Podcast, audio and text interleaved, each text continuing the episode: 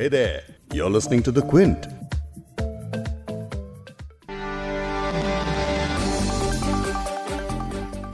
केंद्र सरकार के विवादित कृषि कानूनों को लेकर किसानों का विरोध प्रदर्शन तेज हो चुका है। 26 नवंबर को दिल्ली चलो आंदोलन से इस प्रदर्शन की शुरुआत हुई और अब किसान पूरी दिल्ली को घेरने की तैयारी में है। किसान किसी भी कीमत पर पीछे हटने को तैयार नहीं है। उनकी मांग है कि बिना किसी शर्त केंद्र सरकार कृषि कानूनों को लेकर उनसे बातचीत करे। पिछले करीब छह दिनों में किसानों ने दिल्ली आने के लिए काफ़ी कुछ झेला। कई किसान लाठियाँ खाकर दिल्ली पहुँचे तो सैकड़ों ने पानी की ठंडी बौछारों को झेला। वहीं आँसू गैस के गोलों ने भी किसानों की आँखों को पानी पानी किया। तो कई प्रदर्शनकारी किसानों पर संगीन धाराओं में मुकदमे भी दर्ज हो चुके हैं। अब कई किसान संगठन दिल्ली में बुराड़ी में निरंकारी ग्राउंड पर प्रदर्शन कर रहे हैं और वहीं डटे रहने की बात कर रहे हैं। अब केंद्र सरकार की बात करें तो एक तरफ़ तो गृह मंत्री अमित शाह अपने बाकी नेताओं के बरक्स ये कह रहे हैं कि आंदोलन पॉलिटिकल नहीं है। वहीं प्रधानमंत्री ने विपक्ष पर हमला बोलते हुए कहा कि कृषि कानूनों को लेकर भ्रम फैलाया जा रहा है। इसके लिए प्रधानमंत्री ने विपक्ष को जिम्मेदार ठहराया है। आज के इस पॉडकास्ट में किसान आंदोलन को लेकर अब तक क्या क्या हुआ, उसे आसान भाषा में आपको बताएँगे। क्विंट हिंदी पर आप सुन रहे हैं बिग स्टोरी हिंदी। मैं हूँ फबीहा सैयद। पॉडकास्ट में आगे सुनिए कुछ ऐसे किसानों को जिनसे क्विंट ने खास बात की है। कोई पूछ रहा है कि जो कानून किसान के फ़ायदे के ही नहीं है, उसे सरकार हम पर क्यों थोप रही है? तो दूसरी तरफ़ कोई ये कह रहा है कि मोदी जी ने कोरोना की आपदा में किसान को मज़बूत करने के बजाय दरअसल कॉरपोरेट्स को फ़ायदा पहुँचाने का अवसर समझ लिया है। जिस बाज़ार मंडी कानून को और ज़्यादा मज़बूत करने की ज़रूरत थी, जो आपने 2014 के चुनाव में बोला था, स्वामीनाथन आयोग लागू करने के तहत, आपने उसको निरस्त करने की षड्यंत्र कर दिया, उसको खुला करने का षड्यंत्र कर दिया। और इस सबके बीच हो रही राजनीति और लग रहे आरोपों को कैसे समझा जाए, इस पर बात करेंगे क्विंट के पॉलिटिकल एडिटर आदित्य मेनन से। फिर एक इंटरनेशनल प्रेशर भी बन रहा है क्योंकि जैसे यूके और कनाडा जैसे मुल्कों में भी सिख आबादी है मौजूद और काफ़ी वो पॉलिटिकली वहाँ पर एक्टिव हैं। लेकिन पहले इस आंदोलन की कुछ बड़ी बातें समझ लेते हैं। केंद्र सरकार के तीन नए कृषि कानूनों का विरोध तेज होता जा रहा है और किसान संगठन दिल्ली की अलग अलग बॉर्डर्स पर धरना दे रहे हैं। उनतीस नवंबर को केंद्रीय गृह मंत्री अमित शाह ने तीन किसान यूनियन के नेताओं से व्यक्तिगत तौर पर फ़ोन करके बात की और उनसे बुराड़ी में तय जगह पर प्रदर्शन की अपील की है। लेकिन प्रदर्शन कर रहे किसानों ने गृह मंत्री अमित शाह के इस प्रस्ताव को खारिज कर दिया। सिंघू बॉर्डर से एक प्रेस कॉन्फ्रेंस कर किसान यूनियन ने कहा कि वो बुराड़ी में प्रदर्शन प्रदर्शन करने को तैयार नहीं है, उन्हें प्रदर्शन के लिए जंतर मंतर ही जाना है। किसानों ने बुराड़ी में प्रदर्शन की जगह को ओपन जेल करार दिया और ये भी कहा कि वो चार महीने तक रोड पर ही प्रदर्शन कर सकते हैं और उन्होंने इसके लिए पूरी व्यवस्था कर रखी है। यानी किसान पूरी तैयारी के साथ आए हैं। किसानों की तरफ़ से यह भी ऐलान किया गया है कि किसी भी पार्टी के किसी नेता को मंच साझा नहीं करने दिया जाएगा। किसान प्रेस कॉन्फ्रेंस में यह भी बताया गया कि पाँच बिंदुओं से दिल्ली की घेराबंदी करेंगे। इस सब के बाद केंद्रीय कृषि मंत्री ने कहा कि तीन दौर की बात सरकार ने कर ली है, चौथी बार तीन दिसंबर को मिलेंगे।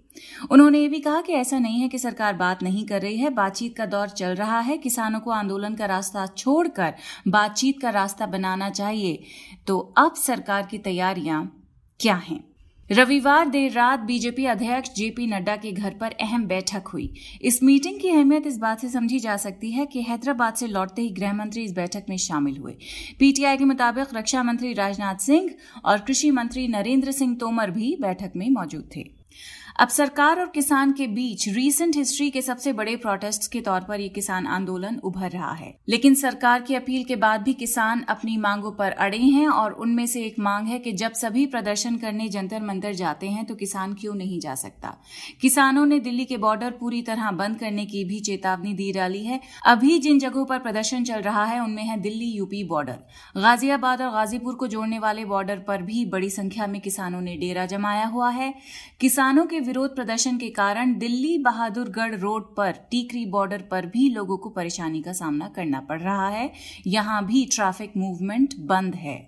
क्विंट लगातार इस आंदोलन को कवर कर रहा है। कुछ किसानों से हमने बात की है तो उन्होंने जो हमें बताया, वो अब आप इस पॉडकास्ट में सुनिए। हमारा गाँव थोड़ी दूर है, चार पाँच किलोमीटर है बॉर्डर से फ़ाइल का। हमने बुज़ुर्गों ने देखा जितनी भी जंग हुई हैं संताली की आज़ादी तो बाद तीन चार जंग हुई हैं जी।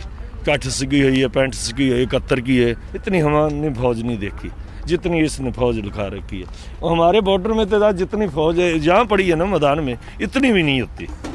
जब किसान कोई मंजूर नहीं है तो ये बिल क्यों लेके आ रहे हैं? क्यों लेके आ रहे हैं? किसान के लिए ये बिल लेके आ रहे हैं। तो किसान ही विरोध कर रहा है कि हमारे को ये बिल नहीं चाहिए तो ये बिल इनको लागू नहीं करने चाहिए।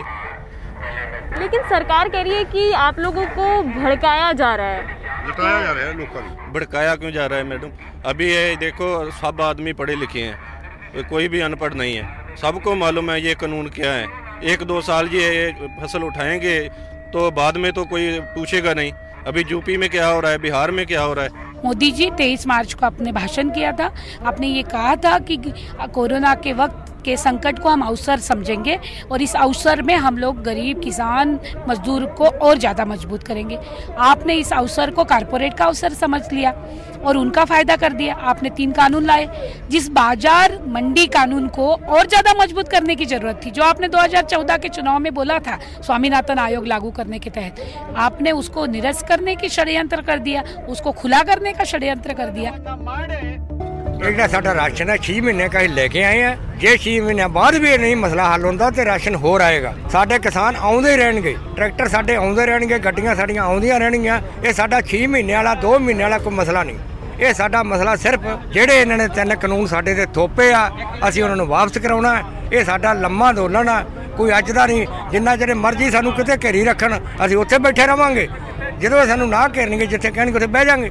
ਸ਼ਾਂਤਮਈ ਅੰਦੋਲਨ ਕਰਨਾ ਅਸੀਂ ਸਰਕਾਰ ਨੂੰ ਆਪਦਾ ਰੋਸ ਵਿਖਾਉਣਾ ਸਰਕਾਰ ਸਾਨੂੰ ਤੰਗ ਕਰ ਰਹੀ ਹੈ ਜਿੰਨਾ ਮਰਜ਼ੀ ਕਰ ਲੇ ਜੱਟ ਪਹਿਲਾਂ ਹੀ ਤੰਗ ਆ ਖੁਦਕੁਸ਼ੀਆਂ ਕਰ ਰਿਹਾ ਉਦੋਂ ਵੱਧ ਤਾਂ ਕਰ ਨਹੀਂ ਸਕਦੇ तो किसानों का बुराड़ी के निरंकारी ग्राउंड पर प्रदर्शन जारी है यहां पहुंचने वाले किसानों के पहले ग्रुप से क्विंट ने बातचीत की और जाना कि 25 नवंबर से लेकर 27 नवंबर तक का उनका सफर कैसा रहा बातचीत में एक किसान ने बताया कि वाटर कैनन से जो पानी उनकी ओर फेंका गया वो नाले का पानी था किसानों ने आरोप लगाया है कि उनके शांतिपूर्ण प्रदर्शन पर पुलिस ने लाठियाँ बरसाई हैं, आँसू गैस के गोले छोड़े और ठंडा पानी डाला।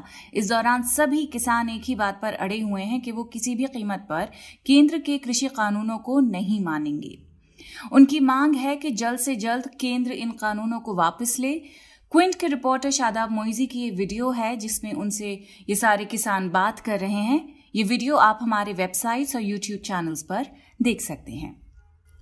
तो ये तो हो गई किसानों की बात। अब एक बार फिर आते हैं सरकार की बात पर। किसानों के इस बड़े आंदोलन को लेकर पीएम मोदी ने वाराणसी के खजूरी में विपक्ष पर जमकर हमला बोला। उन्होंने कहा कि किसानों को भ्रमित किया जा रहा है। किसान संगठनों ने 30 नवंबर को पीएम के संबोधन के कुछ ही देर बाद एक बार फिर प्रेस कॉन्फ्रेंस की और साफ़ किया कि पीछे हटने का सवाल ही पैदा नहीं होता। अखिल भारतीय किसान संघर्ष समिति के राष्ट्रीय वर्किंग कमेटी के सदस्य की हैसियत से बोलते हुए योगेंद्र यादव ने कहा कि अब यह आंदोलन ऐतिहासिक आंदोलन है और इसका परिणाम भी ऐतिहासिक होगा। हमारे पहले दिन से मांग है कि सरकार तीनों बिल्स वापस ले ले। ये सिर्फ़ पंजाब का आंदोलन नहीं है, जो ये कहा जा रहा है कि इस आंदोलन का कोई नेतृत्व नहीं है, ये कहना गलत है। पंजाब के 30 किसान संगठन के नेता आपस में रोज मिल रहे हैं। राष्ट्रीय स्तर पर संयुक्त किसान मोर्चा नाम से संगठन तैयार होगा। आरोप लगाए जा रहे हैं कि पार्टियों द्वारा प्रेरित आंदोलन है। लेकिन बता दूँ कि इन्हीं संगठनों ने अमरिंदर सिंह सरकार के खिलाफ प्रदर्शन किया था। कोई समझौता वाली बात नहीं है। सरकार इन कानूनों को वापस ले। योगेंद्र यादव ने इस आंदोलन के बारे में ये कहा है। अब आपको कुछ बीजेपी नेताओं के भी बयान बता देते हैं। और जिसे साफ़ होता है कि सिर्फ़ प्रधानमंत्री ही नहीं, बल्कि बीजेपी के दूसरे नेता भी अब इस किसान आंदोलन की अलग अलग परिभाषा घड़ने में जुट चुके हैं और विपक्ष को इसका जिम्मेदार बता रहे हैं। मिसाल के तौर पर हरियाणा के सीएम मनोहर लाल खट्टर ने कहा कि केंद्र सरकार के कृषि कानूनों का विरोध राजनीतिक दलों द्वारा समर्थित है और इसका लिंक खालिस्तान से भी है। यूपी में योगी सरकार के वन और पर्यावरण मंत्री अनिल शर्मा इस प्रदर्शन को सही नहीं मानते हैं और कहते हैं कि प्रदर्शन करने वाले किसान नहीं, बल्कि गुंडे हैं। किसान तो अपने काम में लगा है, चंद लोग इकट्ठा होकर उनको गुमराह करने के प्रयास में लगे हुए हैं। यूपी ही के डिप्टी सीएम को लगता है कि कांग्रेस किसानों को भ्रमित कर रही है। तो बीजेपी नेता अमित मालवीय को लगता है कि पंजाब के मुख्यमंत्री कैप्टन अमरिंदर सिंह आग से खेल रहे हैं। अब जैसा कि हमने आपको बताया कि कैसे बीजेपी नेता इस आंदोलन को नए नए रंग देने की कोशिश कर रहे हैं लेकिन गृह मंत्री अमित शाह का स्टैंड अब की बार थोड़ा अलग नज़र आ रहा है। अमित शाह कह ही चुके हैं कि उन्हें किसानों का यह आंदोलन राजनीतिक नहीं लगता है। उन्होंने कहा है कि मैंने किसानों के प्रोटेस्ट को कभी राजनीतिक नहीं कहा और ना ही कहना चाहता हूँ। तो एक तरफ़ आंदोलन है, दूसरी तरफ़ सरकार की तरफ़ से आते ऐसे बयान हैं। आखिर इन्हें कैसे समझा जाए, इस पर सुनिए क्विंट के पॉलिटिकल एडिटर आदित्य मेनन को। ऐसा लगता है कि भाजपा सरकार ने एहतजाज करने वाले किसानों की तादाद और उनके हौसले दोनों को हल्के में ले लिया। वो शायद सोच रहे थे कि जो हरियाणा में बंदोबस्त किया गया था किसानों के लिए, उसकी वजह से किसान दिल्ली नहीं पहुँच पाएँगे और अगर पहुँचेंगे तो भी वो इतने डरे होंगे कि वो जो बुराड़ी मैदान में उनके लिए अलग से जगह मुहैया कराई गई है, वहाँ पर चुपचाप जाके बैठ जाएँगे और आंदोलन ख़त्म हो जाएगा। लेकिन ऐसा हुआ नहीं। उसकी कई वजह है कि एक तो किसानों की तादाद काफ़ी ज़्यादा थी सरकार के अनुमान के मुकाबले। दूसरा ये कि किसानों को हरियाणा में काफ़ी वहाँ के जो लोकल किसान हैं, वहाँ से भी मदद मिली जो जिसकी शायद सरकार ने उम्मीद नहीं की थी। और तीसरी बात ये कि सरकार को लगा कि ये यूनियन जब दिल्ली पहुँचेंगे तो वो बुराड़ी में चले जाएँगे, लेकिन वो हुआ नहीं। क्योंकि ये यूनियंस जो हैं, ये काफ़ी मंझे हुए पुराने यूनियंस हैं बी के यू यानी कम से कम चार दशकों से इस किस्म की आंदोलन कर रही है। तो वो जानते थे कि सरकार किस किस्म की चालें चल सकती हैं और वो किसी भी चाल में पड़े नहीं। अब जो गुरु पर्व का आज फेस्टिवल था, इसके बाद कहा जाता है और ज़्यादा किसान आएँगे पंजाब से दिल्ली। तो अब ये लगता है कि सरकार ने अंडर एस्टिमेट कर लिया इन वजहों से। एक और एंगल ये आया है कि सरकार को अंदर से भी प्रेशर आ रहा है। जैसे आज हमने देखा कि भाजपा के ही जो एलआई हैं, हनुमान बेणीवाल राजस्थान के लीडर हैं, जाट लीडर हैं उन्होंने कहा कि अगर सरकार ये कानून वापस नहीं लेती है तो वो एनडीए छोड़ देंगे। वैसे हनुमान बेणीवाल एक ही एमपी की पार्टी ऐसे कोई बहुत ज़्यादा बड़ी पार्टी नहीं है।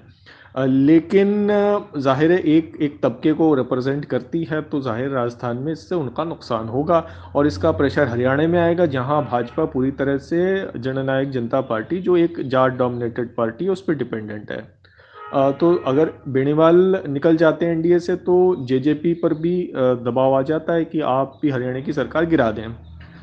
तो एक, वो एक और कॉस्ट आ जाता है सरकार के लिए। फिर एक इंटरनेशनल प्रेशर भी बन रहा है, क्योंकि बाकी जैसे यूके और कनाडा जैसे मुल्कों में भी सिख आबादी है मौजूद और काफ़ी वो पॉलिटिकली वहाँ पर एक्टिव हैं। जिस वजह से दूसरे मुल्कों के काफ़ी लीडरान ने भी ये बात कही है कि ये किसानों पे यहाँ जुल्म हो रहा है और सरकार को यह कानून वापस ले लेने चाहिए। तो एक इंटरनेशनल प्रेशर जब भी आता है तो सरकार एक कोई बहुत ज़्यादा क्रैकडाउन शायद नहीं कर पाती हैं। लेकिन ये भी मैं कहना चाहूँगा कि लगता नहीं है कि सरकार ये तीन कानून वापस लेगी। प्रधानमंत्री मोदी कह ही चुके हैं कि ये तीन कानून जो हैं वो बहुत अच्छे कानून हैं और इनको लेकर भ्रम फैलाया जा रहा है लोगों में। तो लग नहीं रहा कि सरकार अपने कदम वापस ले, क्योंकि सरकार का ये स्टाइल ही नहीं रहा है।